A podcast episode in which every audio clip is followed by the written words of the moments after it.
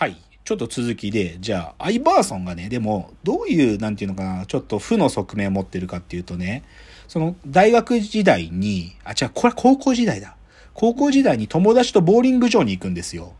はいそうすると、そのボーリング場行った時に、まあ、彼らはこ、アイバーソンは黒人なんだけど、その、白人がいてね、で、白人が自分たちに人種差別的発言をしてきたんだって。で、それがきっかけで乱闘事件になっちゃうのよ。はい。で、そしたら、その乱闘事件の首謀者だって相葉さんは言われて、逮捕されちゃうの。で、実際裁判で懲役15年の判決出るのよ。えー、で、え？ってなるでしょ。で、実際相葉さんはその刑が出て刑務所で4ヶ月過ごすんだけど、はい。でだだけどもう一回裁判のやり直しになって結局無罪になるの。あ、つまり、アイバーソンは貧乏でかつ黒人だってことでめちゃくちゃ差別されてきて、うんそういう不遇な環境の中でなんとか生きてきた男なわけ。はい、はい。それがアイバーソン。で、それで、でも、なんとか大学で頑張って、セブンティシックス、フィラデルフィアのチームなんですけど、セブンティシックサーズってチームに入って、あまりにも早すぎて誰もついていけないんですよ。うん。で、そのアイバーソンの夢は、俺はいつかジョーダンを超えるっていうのが彼の、はい。もう NBA に入る前から公言してたことで、うんじゃあアイバーソンが入団した1年目、ついにジョーダンと対決するんですよ。これ YouTube 上にあります。アイバーソンとジョーダンの最初の対決で、アイバーソンとジョーダンがワンオンワンをしてるのがあるんですけど、えーもうね、アイバーソンの速さにジョーダンもついていけないんですよ。えージョーダンがこうか、もうね、空振りしてんの取ろうとして。はい、はい。でもそうだ、言っちゃえば、最初の対決でアイバーソンはジョーダン超えを果たしてるわけ。で、だからね、そういう不遇な存在のアイバーソンで、そういうふ、そっからね、でも、アイバーソンはとにかくね、ハートが強いんですよ。やっぱり、超小さい体なのに、でかい奴らに挑んでいくっていう、そのハートが強い選手で、彼のかっこいい言葉がね、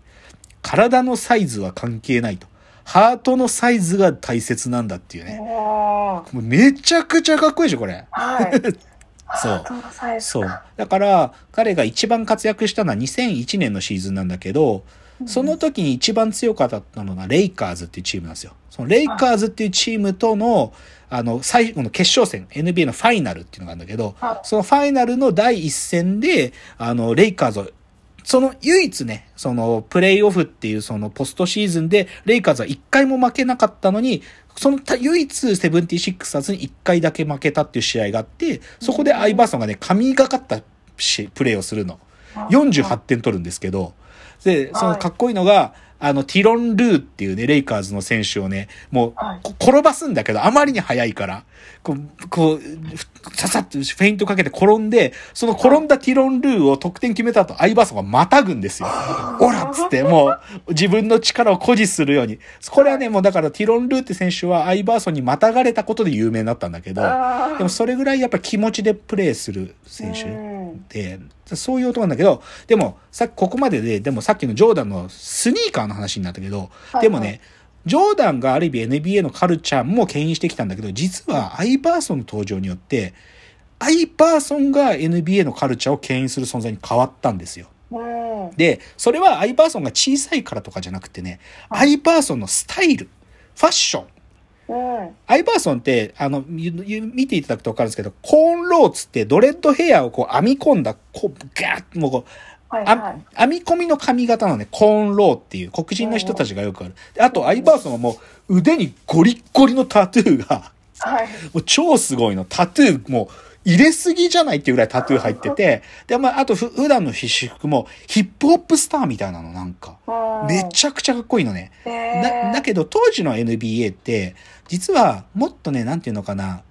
規律ある大人な世界っていうのを NBA のリーグ自体も演出したかったから、そういう変なファッションしちゃダメって超言われてたの。だけど知らい。ない。俺は黒人の文化なんだから、このスタイルが俺なんだっつって、相葉さんはそれやり続けるわけ。それで、実は、なんていうか、どんどん他の選手も自分たちがファッションで自分たちのスタイル表現していいんだって分かって、だから今 NBA 選手ってめちゃくちゃおしゃれなんだけど、実はアイパーソンが始めたの。だから、ある意味、ファッション、それこそ、あ。はい。こやっぱり黒人文化っていうか黒人選手が多いリーグだから、黒人の人たちのアイデンティティっていうのを今までどっちかっていうと抑圧してたんですよ。うんけど、アイバーソンによって、もうそんな抑圧知ったこっちゃないと。俺たちのファッションでスタイル表現しちゃっていいだろっていうのが始まったのがアイバーソンなの。そう。だからね、NBA だけじゃなくて、ヒップホップとかラッパーたちもめちゃくちゃアイバーソンリスペクトしてて、うんうんあのね、有名な曲だとポストマローンっていう人がいるんだけど、はいホワイトアイバーソンっつって、アイバーソンが入った曲とか作ってんだよ。あ めちゃくちゃかっこいいんだけど、だそういうもうカルチャーのある意味、こう象徴にもなっちゃってる人で、ーただね、ただですよ。私ここまで、なんていうか、アイバーソンのサクセスとちょっとダークサイドの話したけど、でもアイバーソンは根本は不良だからね。根本は不良なんで、まあ引退した後のアイバーソンの現状を言うと、アイバーソンとにかく浪費癖が半端ないの。これだけスーパースターだとに、アイバーソン今1円も持ってないからね。もうほんとあの、何でもすぐ買っちゃうし、めちゃくちゃギャンブルするの。あアイバーソンね、アメリカ中のカジノ出禁だからね。そう。で、でね、もう、マジで金ないのよ。で、それで奥さんに愛想つかされて出てっちゃって、お前養育費払えんのかって聞かれて、でも金持ってないから。うんなんか、アイスクリーム買う金もないの。うんだから、その、よ、嫁さんに怒られた後、アイス買いたいから12セントもらえるとか、なんかそんなこと言うんだよ。そう。で、結局、もともとし、あの、アイ、アイバーソンのシューズを作ってたリーボックっていう会社から、ある意味、なんていうかな、援助を受ける。援助を受けて、はい。あのね、8000万ぐらいもらうのね。で、だけど、それをアイバーソンに持たせておくと、奥さんがさ、その、ある意味養育費とか取れないじゃん。だから、うんお前、こっから先、酒飲んだり、ギャンブル行ったら、この8000万のうち、一応4000万ずつ分けるけど、はい。もし、あの、お前、そうギャンブルでも行ったら、全額私のところに来るように契約するからなっていう風になってて、速攻キャカジノ行っちゃった。そう。そう、だから、今も相葉さん、マジで金ないの。マジで、ま、本当にお金ないの、相葉さんは。あっていう、うそういう、そう、でもかかっこいいよね、でも、なんか。結局、うん、なんかその不良は不良で、やっぱり、でもそういうやつだから、スタイル作れたっていうかっこよさがあるんですよ。うんっていうのが、まず一人目、アイバーソンでした。はいじゃあね、こっからは、ちょっと、でも、同じ話なんだけど、基本的に僕はこういう、不良の選手が NBA でサクセスするって好きなんで、うんちょっと不良たちを紹介してきますね、もう何人か。で、これね、最高なんですけど、ジェイソン・ウィリアムズって選手がいるんですよ。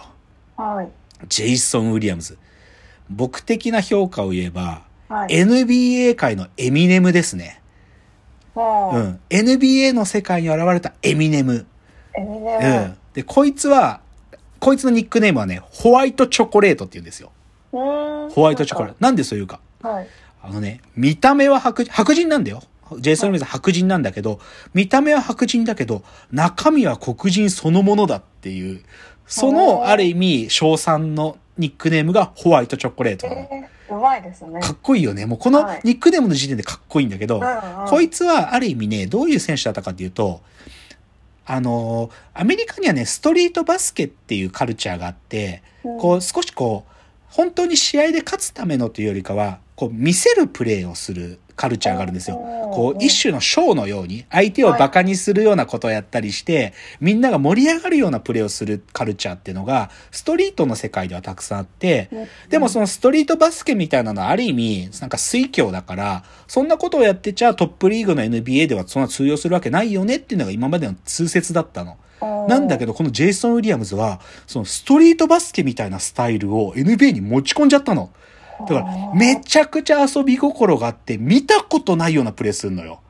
で、彼の最大の特徴は、パス、パス、はいシュートやドリブルとか、一人でこう敵を倒すんじゃなくて、パスをね、芸術とかね、かっこいいってレベルまで高めた男なんですよ。ももうね、これは YouTube でジェイソン・ウィリアムズパスって言ってて、こう、もうちょっと見たことないですよ。こんなパスは。でもそういうのはバンバン出てくる。そういう選手なんですよ。だからそういう遊び心があって、っていうのが中身が黒人だねっていう、その形容詞につながるんだけど、